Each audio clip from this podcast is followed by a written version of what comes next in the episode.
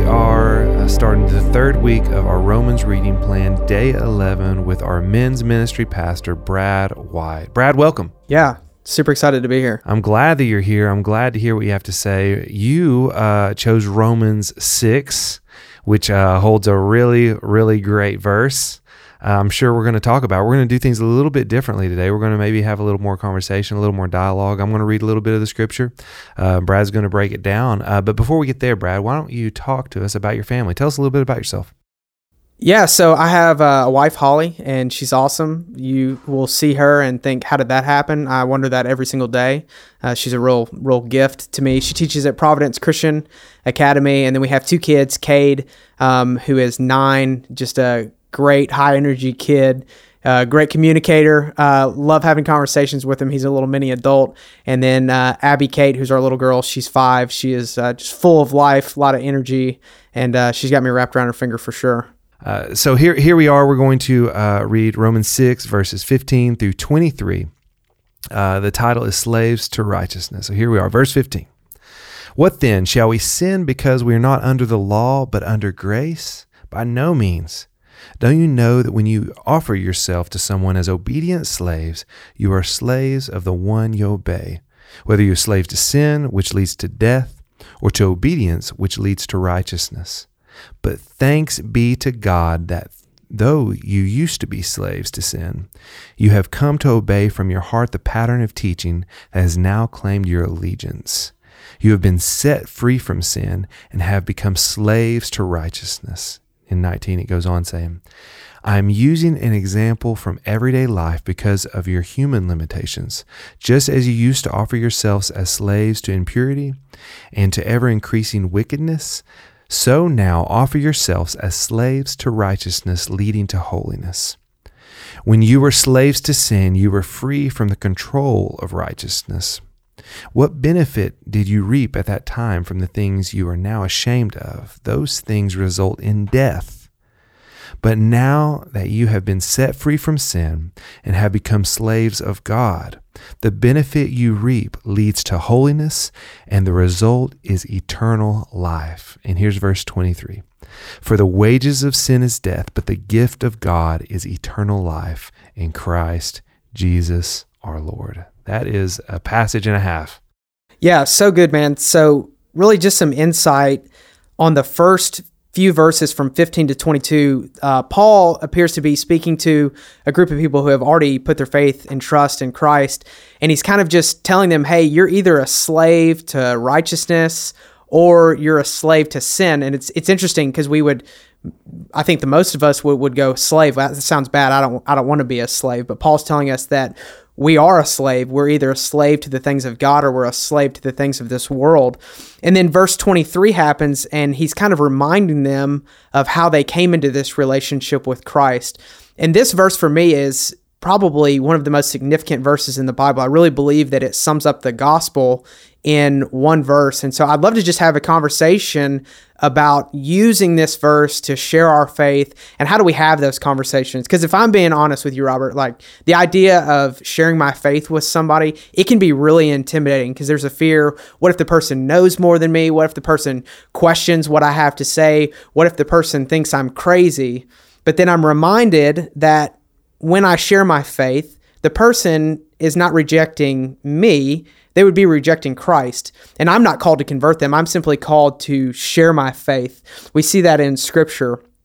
You know, I've heard heard people say this, like, man, that person's on fire for God, right? And we we hear that and we're like, man, that means that person's being bold and they're radical with their faith. But if we think about if I were to actually pour some gasoline on you right now, which I'm not going to do, please by the way, I'm, I'm, not going don't. to.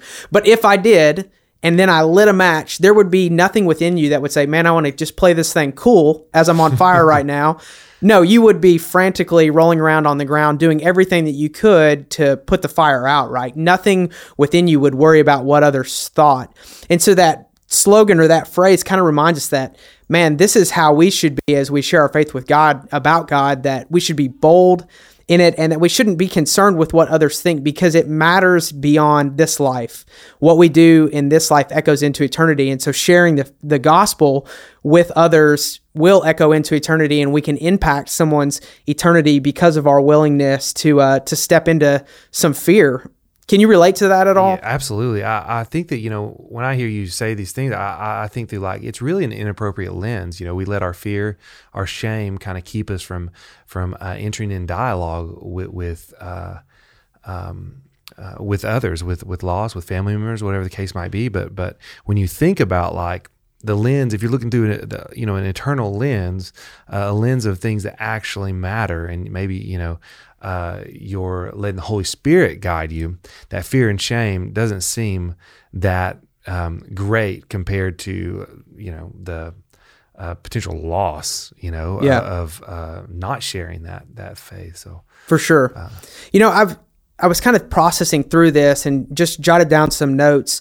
How do we share the gospel without being weird? That's that's kind of my what I want to put out today so that people can process. And I think the first step in that is that number one, we would trust the Spirit, that we would trust the Spirit's timing, we would trust the place that the Spirit has brought us to, and we would trust the relationship that the Spirit has gathered us. So, one of our values, one of the things that you hear us say here at New Vision is who is close to you but far from God. So maybe this is that relationship that you're spending time with someone that doesn't have a relationship with God and God has placed this person in your life and this is the right relationship. And then the right time and place has, has come up. Maybe you're uh, at lunch with this person or at breakfast with them or maybe just spending some time in your home chatting. Now, the big thing is transitioning the conversation from what we would call a secular conversation into a sacred one. So, something that really connects to what's next. What is there beyond this life? Maybe for some of you in the news in the past little bit, we've heard about the passing of Kobe Bryant, and there's been a lot of people who have started to question, you know, why? Why does death feel so discouraging? Why is death so hard to process? Why does it come as such a shock? And I believe it's because we're not meant for death. We're meant to spend life somewhere eternally. And so something like this, an event like this, could really shape this conversation and could be a great tool to transition from a secular conversation into a sacred one. Absolutely. When when that news broke, you know, um, uh, it was I my phone lit up of just people like that. I people know that I love Kobe Bryant. Um, uh, admired his his drive and and his skill. Um, but I I mean I my phone blew up with just people texting, "Hey, did you hear? Did you hear? Did you hear?" And and my first reaction was text, text, text, text, text. You know, I, I think that there is something uh, about passing, you know, whether it's family member or celebrity, whatever the case might be, it certainly opens up conversations. It's a natural thing. So that's a great point, a great thought. Yeah, and I think the next point number three really ties back to point number one the right relationship. So as you and i are having a conversation about a kobe bryant type situation then i might lean into step number three by asking you what do you think happens when we die?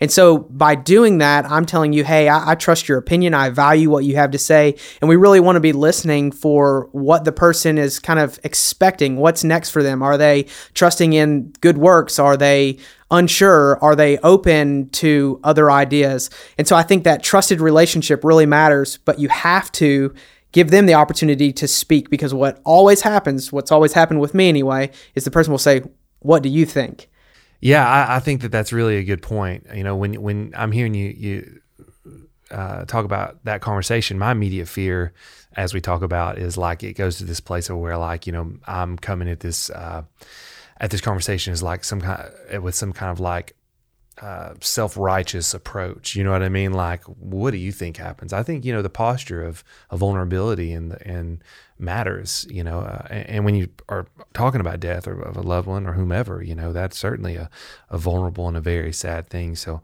uh, I, you know, handling those conversations is important in your approach. You know, because I mean, uh, the gospel is this truth. It is this good news. It points us to this eternity, this hope that is Jesus and this certainty.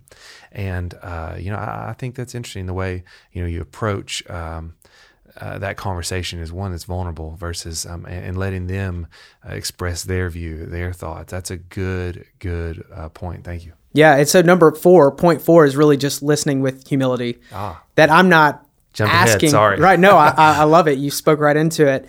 It it feels natural, right? It feels natural that we would listen with humility, that we want to really listen for understanding, for clarity, and we want to hear the person's heart because we realize that eternity is standing in the balance. So it's an important conversation. So that's mm, number four. Yeah, that's good. Point number five is really just sharing your story. And so sharing your story looks like this it's what did my life look like before Christ? When did I have an interaction with Christ? When did I accept the good news of the gospel? And then how has my life looked differently because of that decision that I made? And this goes back to really mitigating those fears that people have where they say, gosh, what if someone asks me something I don't know about the Bible? What if someone starts to question how creation came mm. about and I don't have the answer?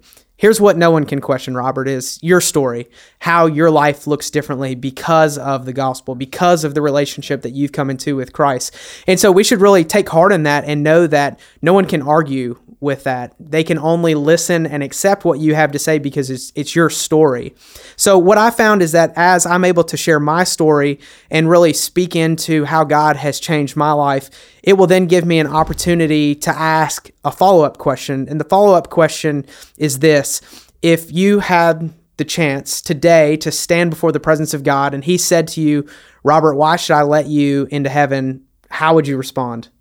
I think I know how you'd respond, yeah, but right, I would I would respond the work of Jesus Christ. Right, hundred um, percent. Uh, so that brings us to Romans six twenty three. This is this powerful voice, powerful verse. Break it down for us. Let us let us you know you you you uh, uh, talk about it being in two segments.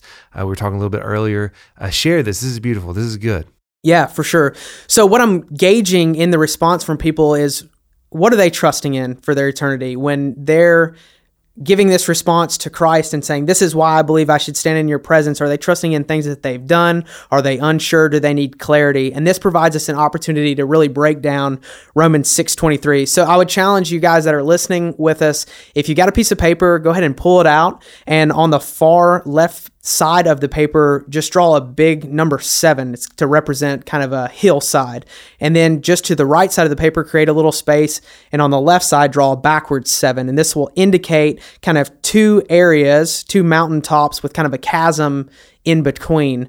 And really, what this is to symbolize is man is on the far left, so you can draw a little stick figure man on the top of your seven. And then on the other side, I, I usually like to draw some type of cloud to represent God because I'm not really sure what God looks like. So a nice cloud feels feels well, appropriate. Why not? Yeah, so we go with that. So uh, at the top of your paper, you can write down verse 23. So it says this For the wages of sin is death, but the gift of God is eternal life through Christ Jesus our Lord. So as we look at this verse, as we break it down, the first question that I love to ask people are What are wages to you?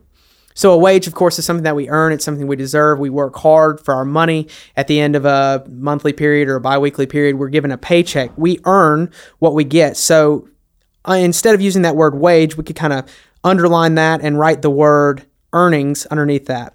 Now, the next word that comes up that's a significant word is the word sin we know that sin is something that separates us from God. And so we could write that word sin in between our two uh, areas of, of mountains or hills. And in that chasm, write the word sin. So sin is what separates us from God. And sin is actually an archery term. And when we shoot archery, we're shooting at the bullseye. And if we miss the bullseye, we hit anywhere else besides the bullseye, that shot is considered sin. So even if you do a, a, pretty good shot and you are just right on the outside of that bullseye, it's sin. Or if you sky it over the target, it's still sin. They have both missed the mark. So the next word that comes up that's significant is the word death. And of course, we know, Robert, that death is talking about physical death, but this is talking beyond that. It's talking about eternal separation from God, experiencing eternity absent from Him. So, so far, this verse sounds pretty terrible, right?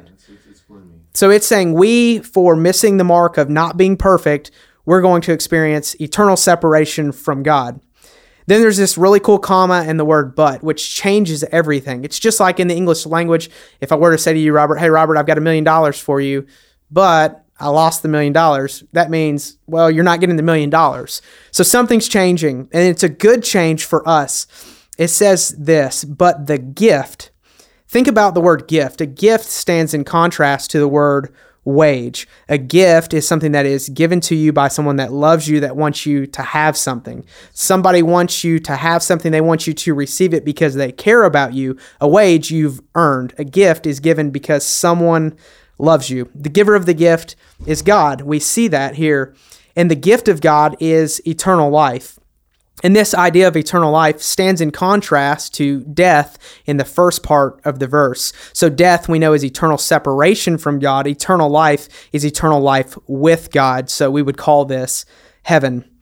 But then it says this that it comes through Christ Jesus. This word through is a difficult one to define. And the way that I like to explain it is if I was going to go to Florida, I would have to go through Alabama. Alabama is the path, it is the process, it is the way that I access Florida. And so for us to access this gift of God, we have to go through Jesus Christ. And so what that means for us, we can think back to John 3:16, the verse that I think most people know right? John Yeah. three sixteen. What is it, Robert? For God so loved the world, gave his only begotten Son, that whosoever believed in him would not perish, but have eternal life. So by believing and receiving in what Christ has done, we have an opportunity to experience the gift of eternal life. And so I kind of like to just break this verse down and write these words out and explain it to people that I'm speaking with so that they can really see the contrast that exists and that they have an opportunity not because of what they've done, not because of what they've earned, not because of what they deserved, but because someone loves them so much, they have an opportunity to experience the presence of God for the rest of eternity. Man, that is great, great, great stuff. And in a simple way to break down a beautiful verse uh, that really paints a picture of both death and life. Um, uh, thank you so much for your time today. Yeah, absolutely. Uh, you did a great job. Uh, we're we're going to hear from you again, I guess, later on in the in the reading plan. Uh, so grateful for that. Next tomorrow we start day twelve. We're, uh, we're gonna have children's pastor Josh Rayanga. Excited to sit down with him. Uh, excited to meet with you guys tomorrow.